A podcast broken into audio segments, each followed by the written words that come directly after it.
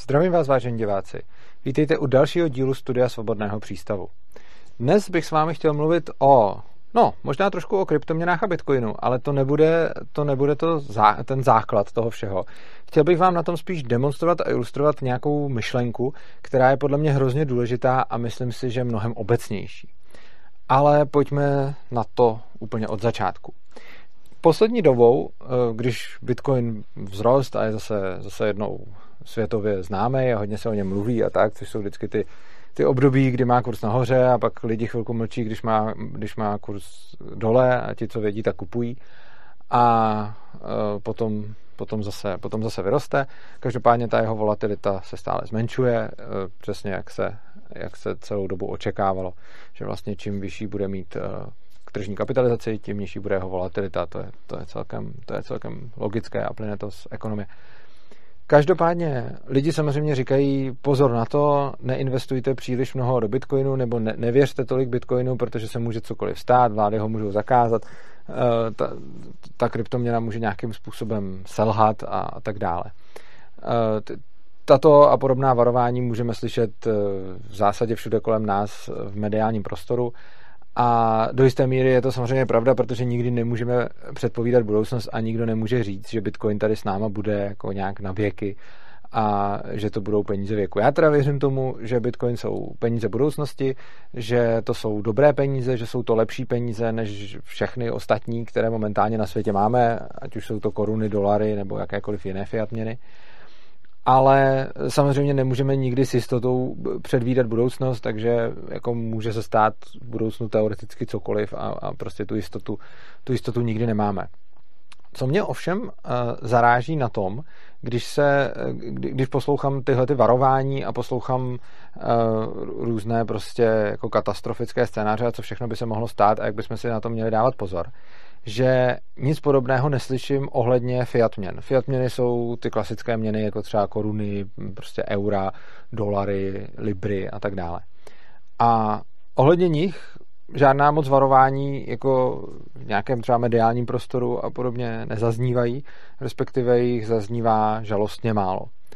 A tady by bylo podle mě docela dobré podívat se na to, jakou jistotu nám přinášejí vlastně jiné peníze než, než právě Bitcoin. Eh, jakou jistotu nám, nám nabízejí jako fiat měny, do kterých samozřejmě ještě navíc nemá vůbec smysl v nich šetřit, třeba na důchod a podobně, protože eh, strašně moc, strašně moc klesá jejich hodnota. Nicméně jako všichni používáme, protože nám to státy nutí, musíme v nich platit daně, musíme v nich vést účetnictví, eh, musí, obchodníci je musí přijímat na, na, na území vlastně toho státu, což znamená, že potom eh, ve výsledku jsme vlastně, jsme vlastně nuceni tuto, tuto měnu používat. On by ji jinak nikdo nepoužíval, protože je to měna nekrytá, nějakým způsobem centrálně, centrálně kontrolovaná a existuje centrální autorita, která ji může emitovat. Ale o tom už jsme se tady bavili, o tom už jsme se tady bavili hodně. Nicméně problém je, že lidi nějakým způsobem předpokládají, že eh, ta měna je prostě jako bezpečná. Že česká koruna nebo euro nebo dolar, že, že to, je, to je prostě bezpečný a že nějakým způsobem není potřeba řešit, že by měl dneska v bance na účtu prostě peníze a zítra by tam nebyly, nebo že není třeba řešit, že budu mít prostě pod polštářem jako balík keše a t- zítra, to bude, zítra to bude bezcený papír. Uh, což si myslím, že je, že je poměrně krátkozraké uh, a je to často dáno také výchovou a jako školstvím, protože stát vlastně řídí centralizované školství a v tom školství jsme vyučováni a učení státu nějakým způsobem důvěřovat. Dále tady máme centrální banku a obecně každý stát eh, se snaží nějakým způsobem vytvořit v lidech důvěru k měně, kterou, kterou jim vnucuje, aby ti lidi moc neremcali, tu měnu přijímali, platili s ní a stát s ní mohl libovolně manipulovat a provádět, eh, provádět libovolnou monetární politiku. Ale je hrozně zajímavý zamyslet se nad tím, jak, jak moc můžeme skutečně těmhle těm měnám věřit.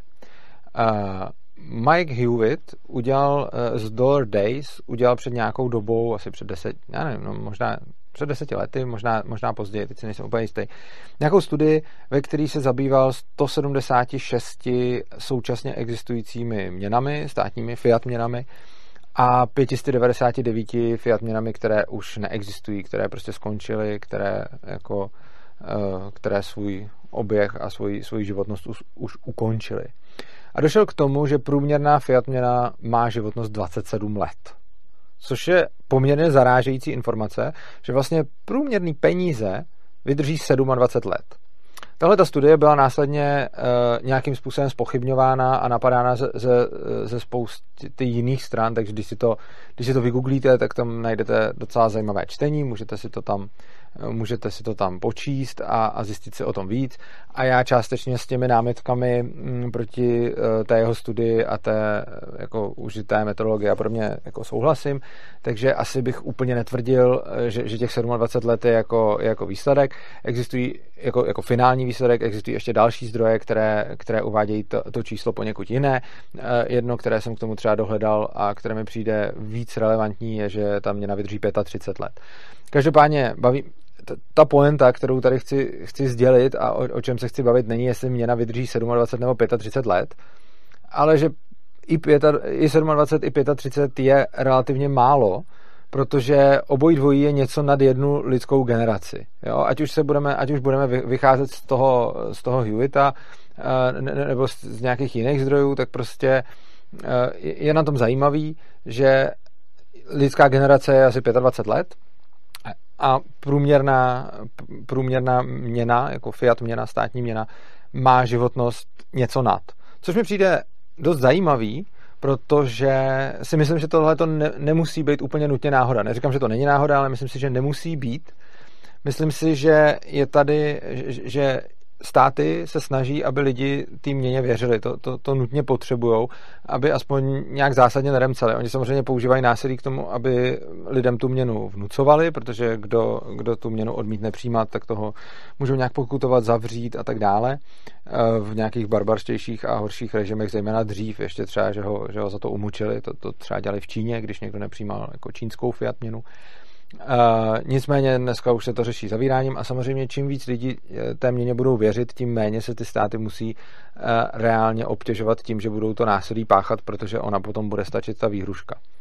No a z toho důvodu pravděpodobně není moc vhodné a rozumné během jednoho života jako člověka, během jeho dospělého života, nějakého toho aktivního, produktivního života, uh, mu několikrát jako zlikvidovat měnu, protože ta jeho důvěra k ní by potom, eh, ta důvěra k té měně by potom byla, byla relativně malá.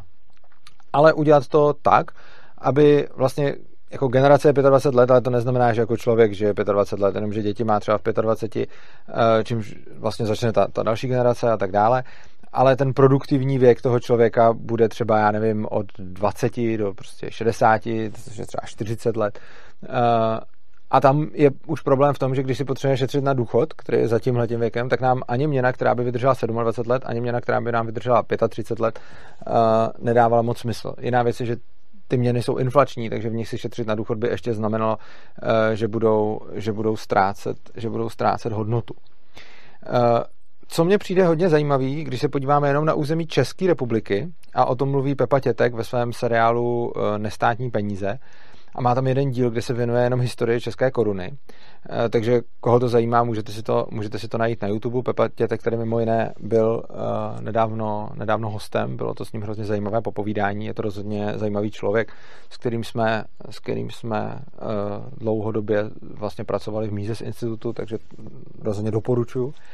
Každopádně Pepa Tětek právě vysvětluje historii koruny a ten ukazuje, že tady na území České republiky, kde teď žijeme, se za posledních 100 let měna uh, vlastně změnila sedmkrát. Jo? A samozřejmě se do toho počítají i třeba jako reforma za komunistů a podobně. Hodně se tady měnil režim, že jo? takže tady bylo nějaký Rakousko-Uhersko, uh, první republika, pak, pak prostě druhá republika, byli tady, byli tady komunisti, byli tady nacisti, uh, pak vlastně tady je teď, že od 90. let vlastně, vlastně další měna a tak.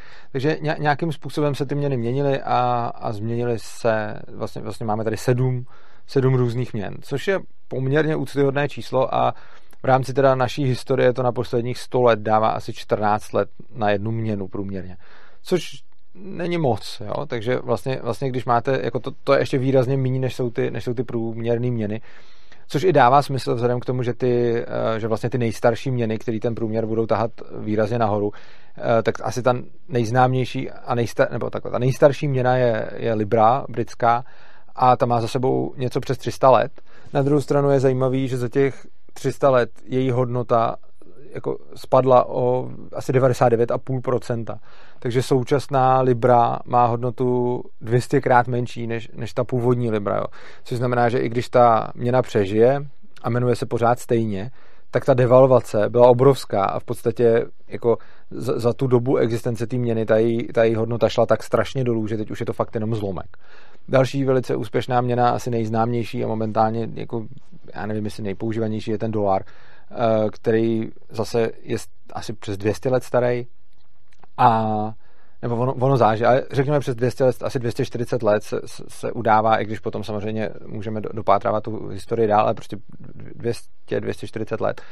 A tam je ten případ podobný. Sice nepřišel o 99,5% svojí hodnoty, ale vlastně taky už je jako na několika procentech, jako jeden současný dolar má úplně jako zlomek hodnoty oproti tomu, co měl, eh, co měl ten, ten dolar původně, jo, takže se zase ukazuje, že, že ta inflace a ten, ten pokles ceny je strašně obrovský, což znamená, že i když tam měna, a vlastně byl dřív krytej zlatem, teď už není, eh, různě se neustále měnil ten, jako v průběhu historie se měnil ten poměr, potom Nixon zrušil zlatý standard, takže teď už není vůbec ani dolar krytej zlatem.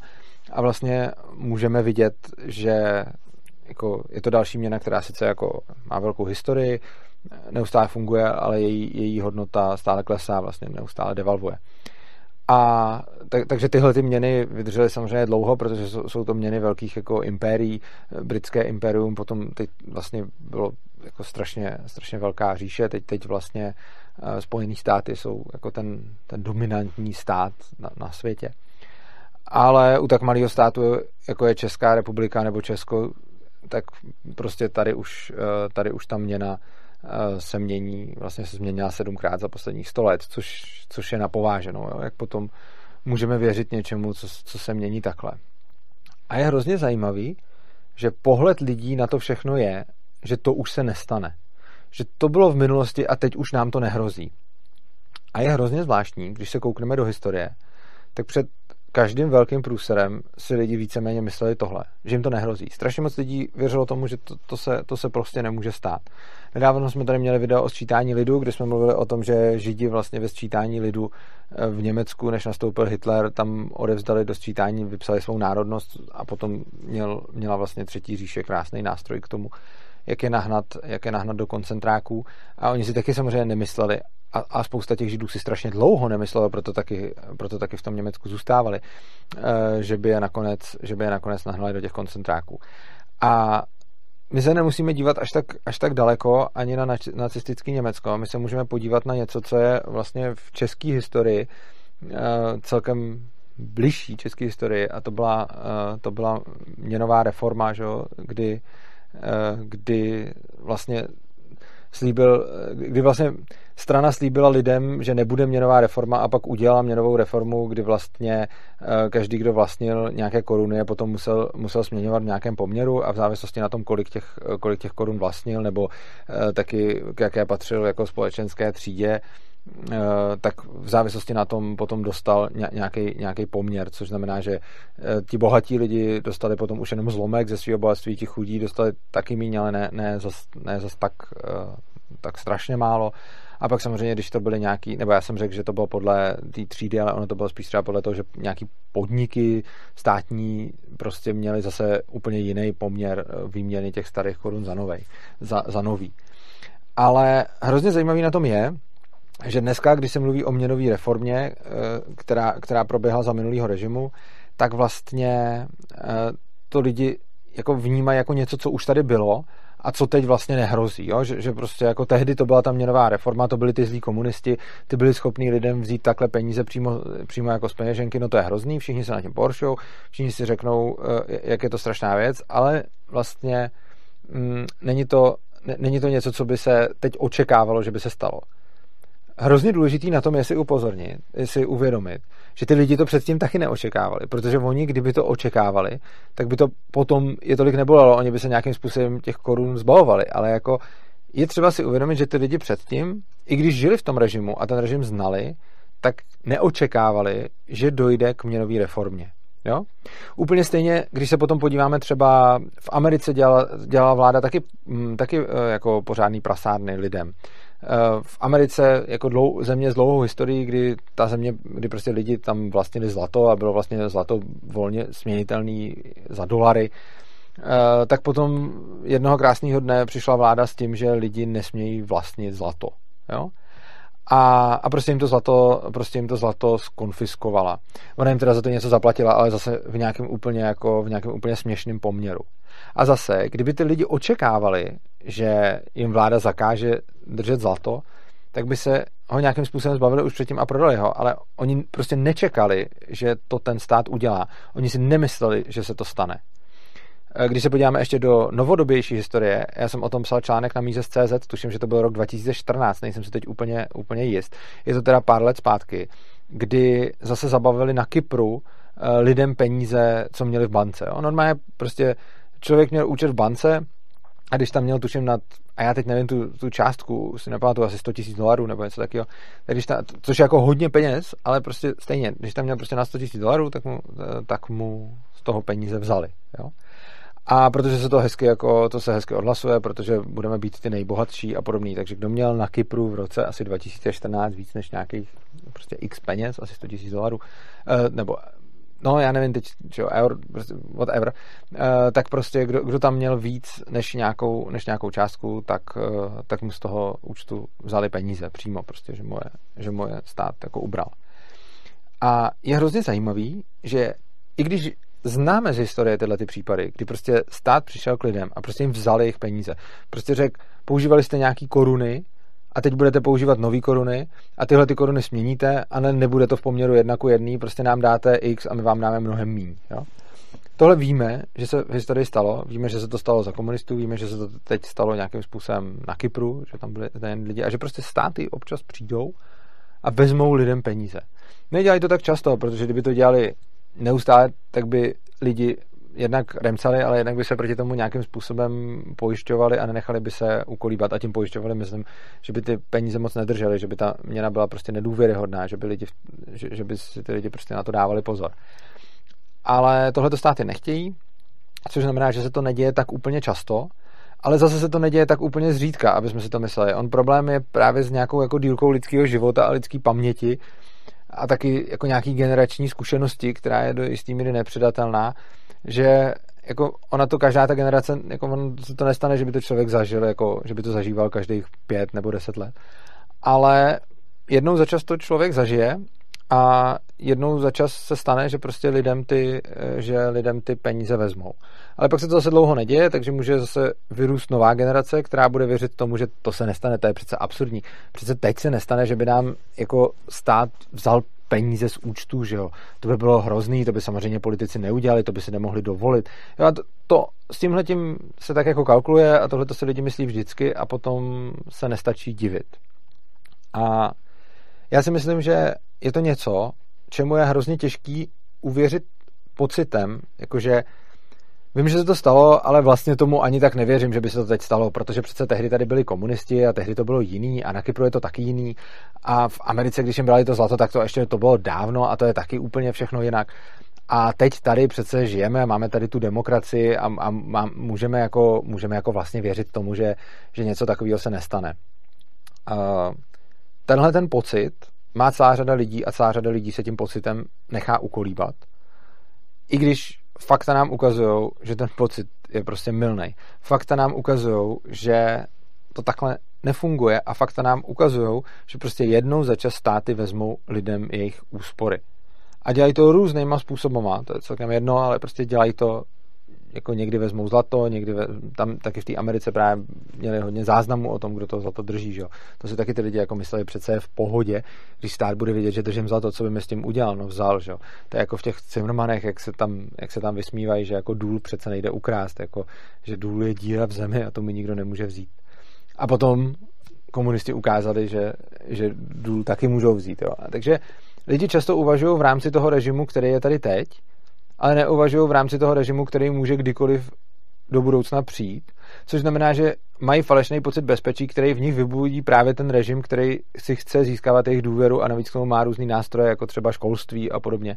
Což znamená, že potom nakonec ta důvěra těch lidí k tomu státu tady je, i když je neoprávněná, je to prostě nějaký pocit, že se to nestane. Navíc ono je mnohem příjemnější žít s pocitem, že mi nic nehrozí a žít v bezpečném světě, než uvěř, než se podívat na to, jaká je realita a že svět je o něco méně bezpečný.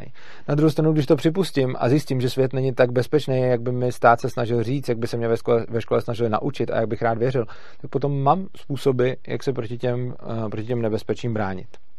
Uh, ten způsob třeba zrovna v tom finančním světě jsou třeba ty kryptoměny, ten bitcoin je, je, je prostě kryptoměna, kterou uh, který vlastně nemůže, kterou žádný stát jako neřídí, což znamená, že je hrozně těžký vzít někomu jeho bitcoiny nebo mu je znehodnotit, nebo ho donutit, aby je najednou změnil v poměru prostě 10 ku 1, nebo aby to odevzal nějakému úřadu, protože prostě uh, to má nějaký úžasné vlastnosti. Nicméně, to video není jenom o Bitcoinu a vlastně není ani primárně o Bitcoinu. Tohle video je o zamyšlení se nad tím, co všechno můžeme čekat, že se stane a co, čemu všemu jsme ochotní věřit.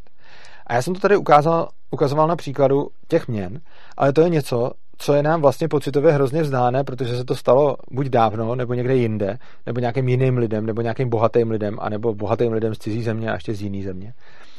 A já bych zkusil, já bych zkusil jinou věc. Třeba, eh, kolik z vás si dva roky zpátky, nebo ještě rok a půl zpátky myslelo, že přijde lockdown, jako do České republiky. Kolik z vás se toho obávalo?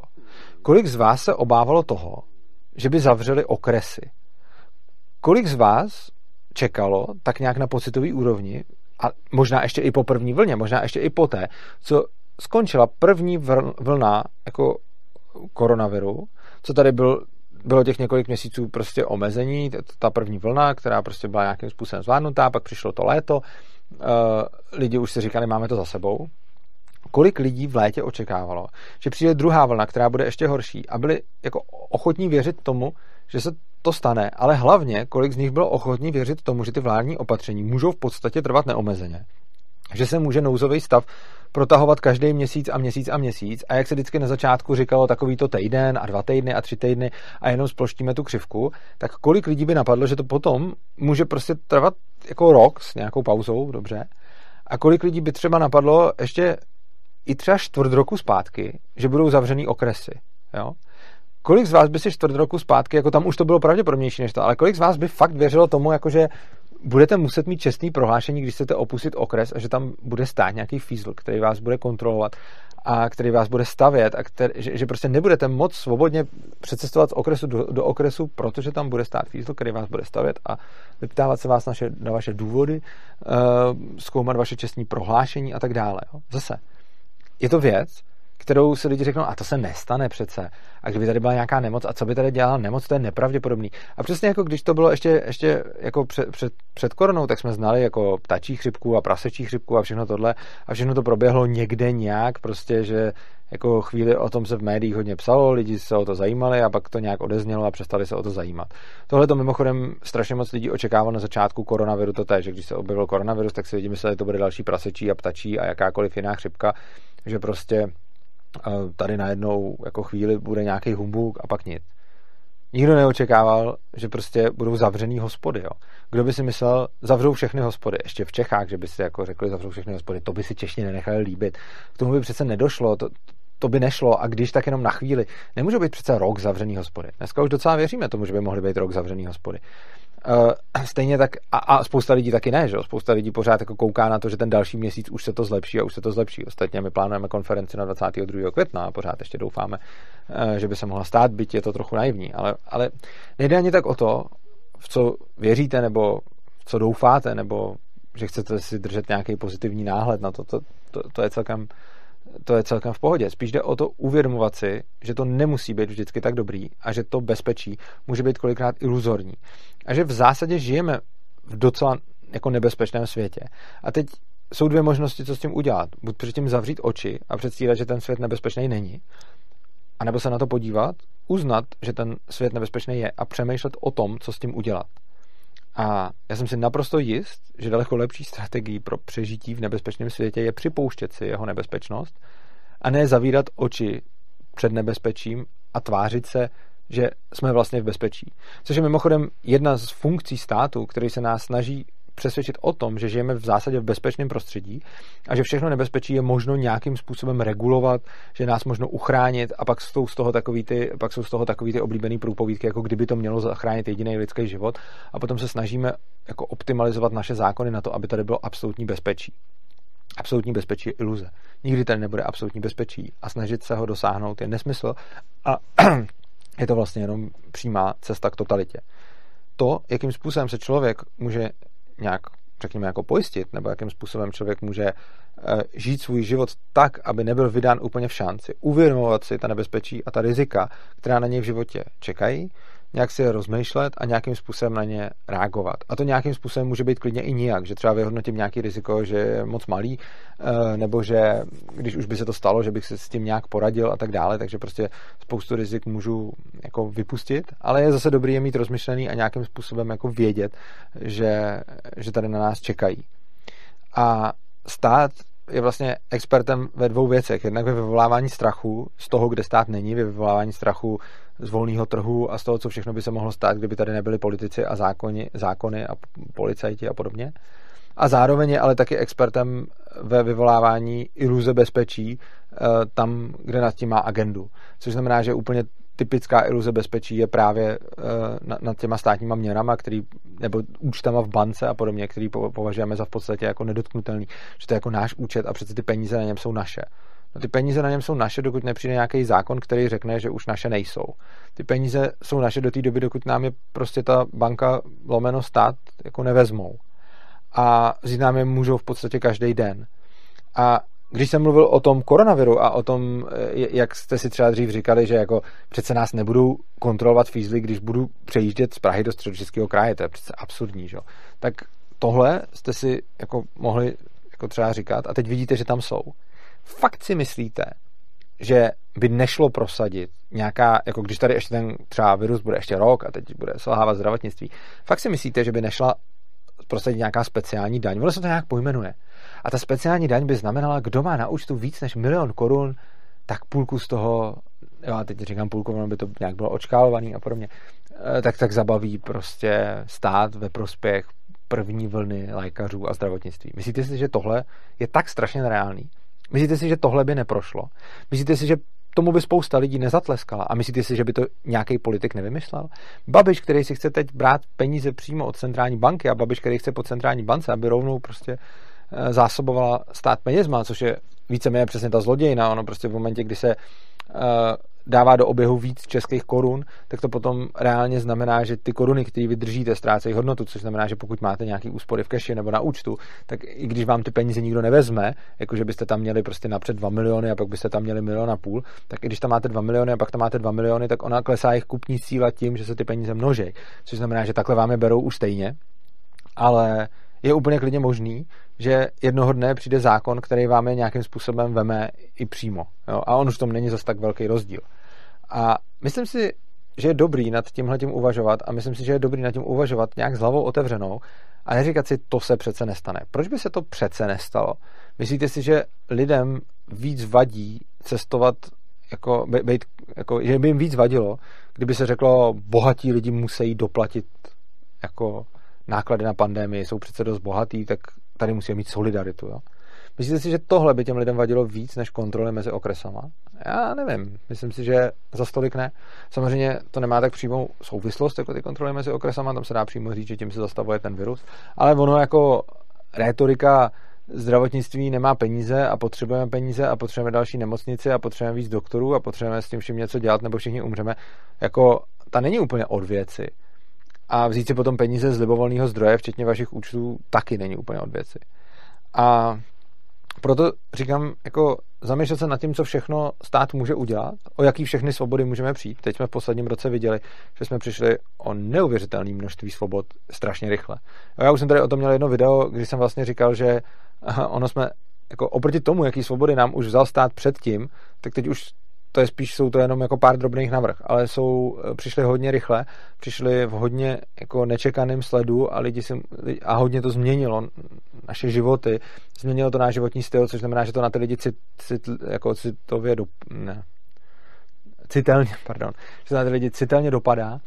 A to znamená, že na to reagují a že to jako hodně cítějí. Oproti tomu, když se to děje salamovou metodou a děje se to postupně, kousek po kousku, když se podíváme, o kolik svobod jsme přišli od 90. let do teď, tak eh, bych bylo pravděpodobně víc, než o kolik svobod jsme přišli o kolik svobod jsme přišli během koronaviru, byť se to nedá porovnávat, ale o tom jsem tady měl vlastně, o tom jsem tady vlastně měl už, o tom jsem tady měl vlastně už jedno video. Eh, každopádně eh, poenta je, že je dobrý, aby se člověk zamýšlel nad tím, co všechno mu stát může udělat a nevěřil tomu, že je to vlastně v pohodě a že to si nedovolí. Protože zejména v posledním roce vidíme, že si můžou dovolit v zásadě cokoliv a nemyslím si, že když jako teď to odnesla svoboda schromažďování a svoboda pohybu, že příští nemůže být svoboda slova a nebo právě ta svoboda vlastně majetek, že jo? to prostě cokoliv může přijít na řadu kdykoliv a je potřeba s tím počítat, je potřeba se proti tomu nějakým způsobem bránit, nějakým způsobem se zabezpečit a připravit. Já osobně třeba věřím tomu Bitcoinu, věřím, uh, věřím kryptoměnám, věřím jim už dlouho. Nejsem tady z té poslední módní vlny, co, co vlastně šly kryptoměny nahoru, ale jako je to už dávno, já už jsem takových vln, uh, takových vln pár zažil. A, takže to není vlastně, takže to není vlastně nic nového, když to spadne, tak si, tak si nakoupím. A myslím si, že je dobrý o něčem takovém uvažovat a samozřejmě ne, já neprezentuju Bitcoin jako něco, co je jistota. Já vám říkám, nemůžete mít jistotu. Nikdo vám nedá jistotu a kdo vám říká, že vám dává jistotu, tak kecá. Nemůžete mít jistotu v tom, že si zabezpečíte svůj majetek tak, abyste o něm nepřišli. Nejde to. Záleží na míře rizik a záleží přemýšlet nad tím, co je jak rizikový, ale ne přemýšlet, ale přemýšlet nad tím skutečně podle jako fakt a podle dat a nikoliv podle jako nějakých pocitů, který pramení jako z médií a jako z odborníků a expertů, zejména ze strany státu nebo dokonce bank, eh, který mají v tom jako svoje zájmy. Ty státy i banky mají vlastně svoje zájmy v udržení těch fiat měn. A v tu chvíli, když vám potom jako jejich experti něco říkají, tak eh, to za mě není moc, není moc jako důvěryhodný a nestraný a samozřejmě tyhle ty experti plní média, což znamená, že když se potom jako díváte do médií, když se potom díváte do médií, tak, tak tam vidíte jako vlastně nějaký jednostranný pohled. A je docela dobrý si na ty věci dělat jako vlastní názor. A nemyslím teď nějaký jako konspirační teoretik, prostě, že řeknete, jako já vím přesně, jak to všechno bylo a média jenom žou a podobně. Ale prostě dělat si vlastní názor jako z hlediska těch rizik, že prostě to, co nám v médiích říkají, nemusí být vždycky nutně to největší riziko a že spousta ta rizik nám nemusí být vůbec připomínána z různých důvodů, zejména proto, že třeba stát na tom nemá, že stát na tom nemá úplně zájem, nebo že má dokonce zájem na to, aby jsme žili v nějaké iluzi bezpečí, protože eh, to vyhovuje nějakého agendě a těchto těch, eh, těchto těch jako příkladů je celá řada.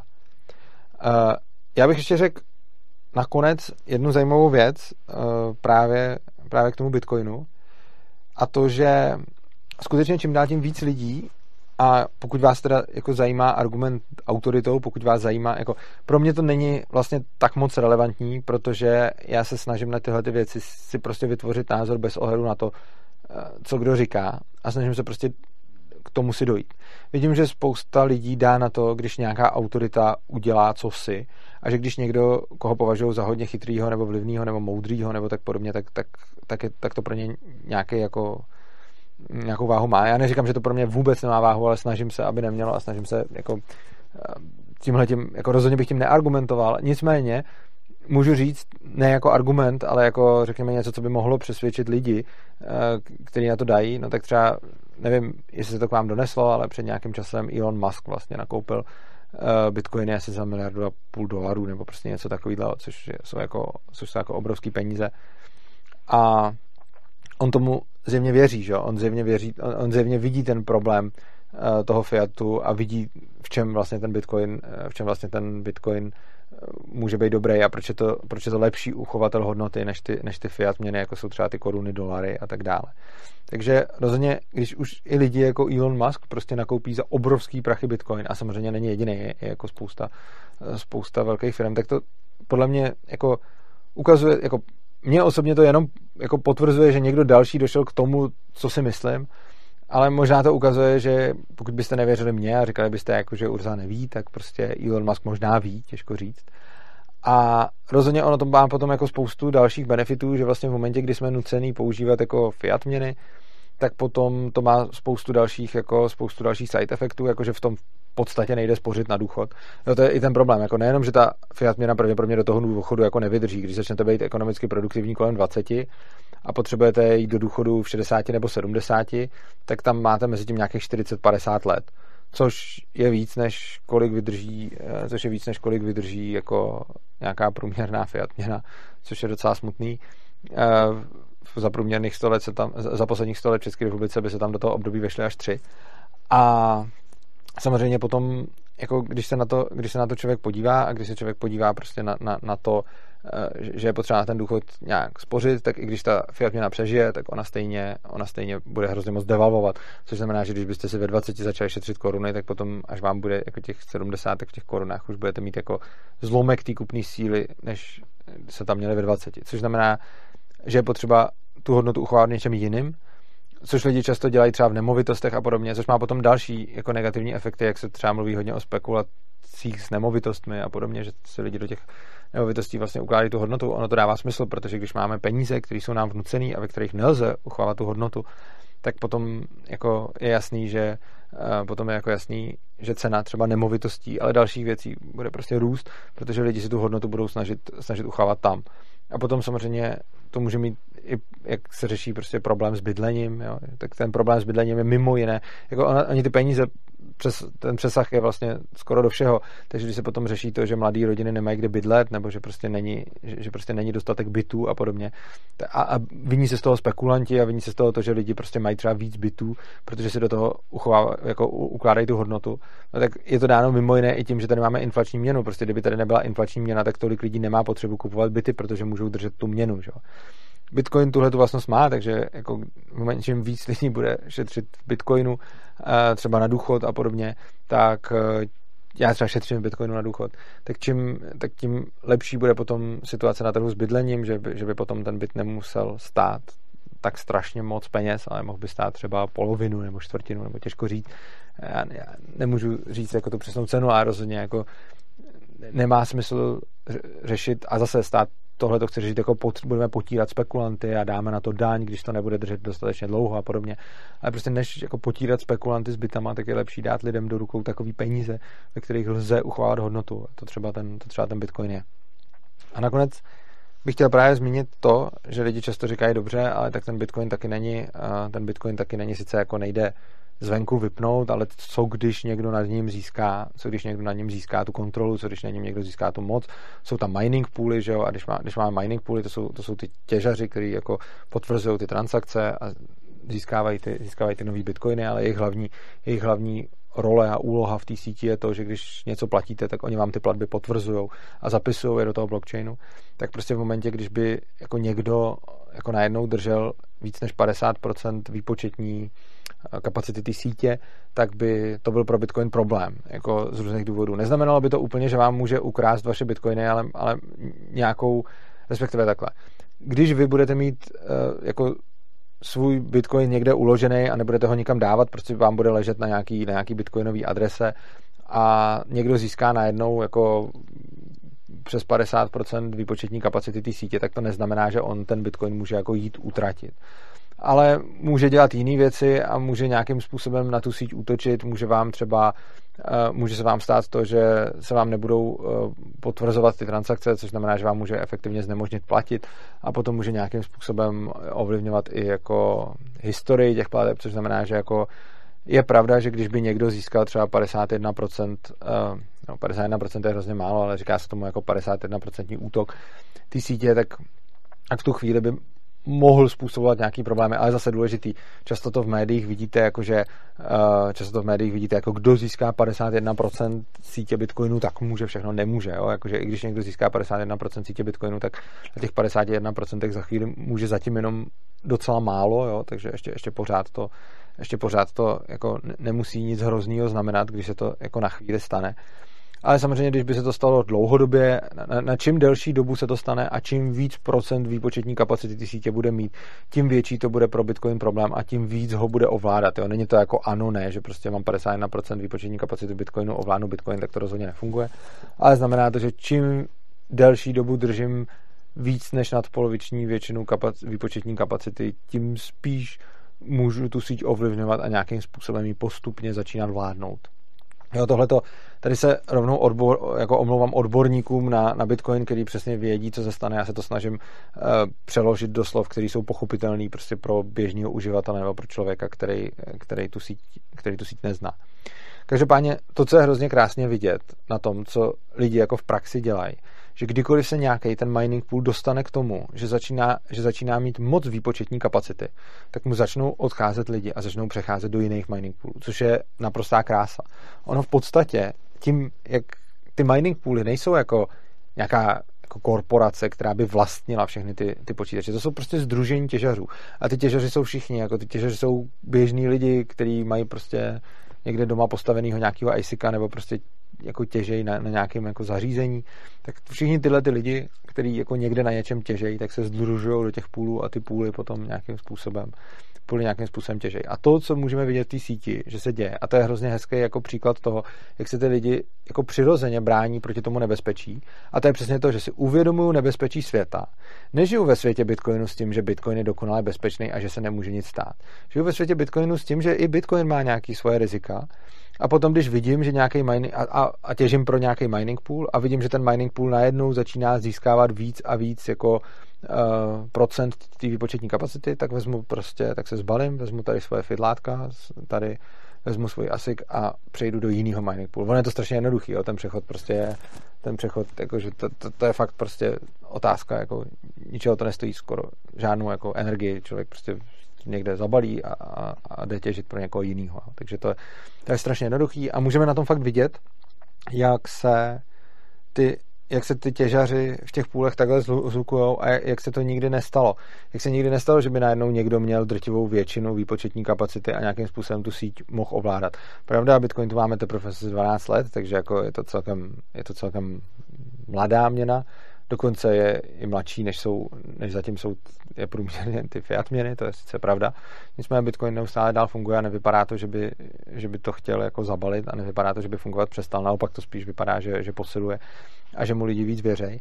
Ale samozřejmě tohle to můžeme, si, můžeme sledovat tu dynamiku, můžeme sledovat dynamiku toho, jak když je nějaký mining pool největší, tak potom z něj začnou odcházet těžaři a začnou přicházet do jiného poolu právě, protože si chtějí zachovat tu, tu dobrou tu dobrou, tu dobrý, ty dobrý peníze, tu dobrou síť, ve který, ve který budou moct dál vlastnit, vlastnit svoje, vlastnit svoje coiny a nechtějí, nechtějí je nikomu, nechtějí nikomu dávat tu moc nad sebou.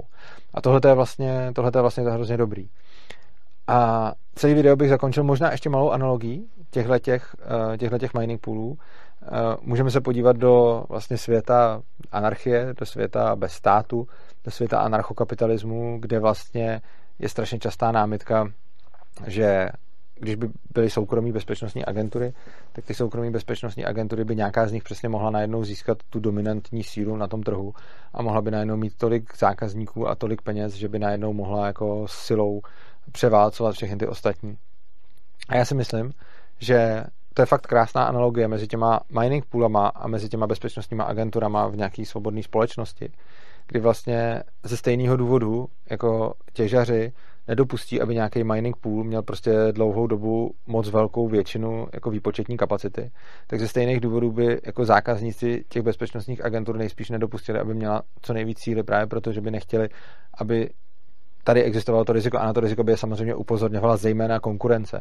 Což znamená, že podobně jako dneska, když prostě nějaký mining pool získává moc velkou jako moc velkou výpočetní kapacitu, tak se najednou dá říct, jako hele, eh, tenhle ten, jako tenhle ten půl je prostě moc silný a, a, a, lidi, odejdou, lidi odejdou k jinému.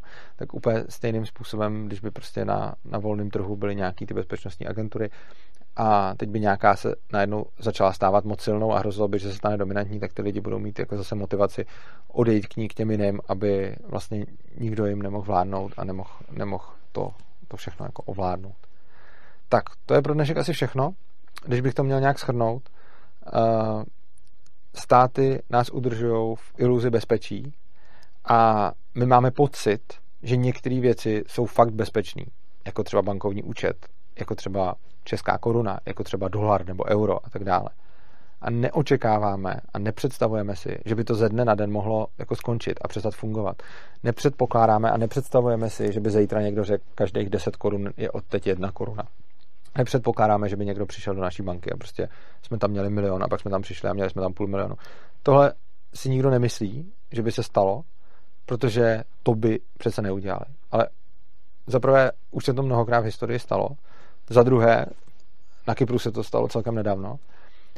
A za třetí, můžeme to vidět i na jiných věcech, které se děly tady a teď v průběhu koronaviru, kdy jsme prostě jako před rokem a půl rozhodně netušili, kam to může jít. A ještě před rokem jsme to tak dobře netušili. A spousta lidí si nepředstavovala, že budou zavřený okresy a spousta lidí si nepředstavovala, že budou muset být zavřený doma nebo že bude zákaz nočního vycházení. To jako, kdyby se něco takového řeklo, tak všichni lidi řeknou, ale nestraž, to jsou prostě nějaké totalitní praktiky a podobně. Ale potom, když se to nějak rozumně odůvodní a řekne se, je tady virus, je to nebezpečný, takže to zakážeme, tak to prochází. Já teď vůbec neřeším, jestli to je nebo není potřeba a tak dále, nebo jestli ten virus je nebo není nebezpečný, to, to, to rozebírám v jiných videích. Jediný, co říkám, může se to stát. A jestliže se mohlo stát to, že se řeklo, je tady virus, tak nesmíte cestovat mezi okresama, tak se rozhodně může stát, že se řekne, je tady něco. Třeba taky virus, je tady virus a potřebujeme peníze na zdravotnictví, ale může tady být cokoliv. Že se řekne, je tady něco, teď bude velká krize, bude to celospolečenská krize, lidi budou prožívat a pak najednou někdo přijde s návrhem, všem, kdo mají nad x peněz, tak prostě ty peníze vezmeme. Nebo uděláme další reformu koruny a tak dále a tak dále. A může přijít nějaký takovýhle návrh, který mu lidi zatleskají, protože to bude podáno nějakým způsobem, anebo ani nezatleskají ty reformě koruny, tehdy nikdo netleskal, to prostě museli, ono jim jako nic jiného nezbýval. Takže prostě ať už tomu lidi zatleskají a bude to politicky průchozí, jako okrademe bohatý, nebo tomu nezatleskají, ale prostě to stát udělá a nebude se to na to těch lidí ptát, jako třeba okrademe všechny. Tak tyhle ty věci se dějou, v historii se vždycky děli, budou se dít i nadále a je potřeba s nima počítat. Takže to je pro dnešek všechno. Pokud vám tohleto varování připadá smysluplný, a já jsem se ho snažil předat tak, aby na jednu stranu nebylo moc abstraktní a neříkal jsem, že vám jenom prostě stát vás drží v iluzi bezpečí, ale nechtěl jsem zase jenom to stáhnout na to, že bych tady propagoval Bitcoin, i když to jsem samozřejmě taky dělal a, a jako vědomě, ale snažil jsem se to zachytit něco mezi. Pokud vám tohle to dává smysl a, a přijde vám to smysluplný a znáte někoho, o, o kom si myslíte, že by mu to taky mohlo připadat smysluplný, prosím vás, vezměte link na tohleto video, pošlete mu to.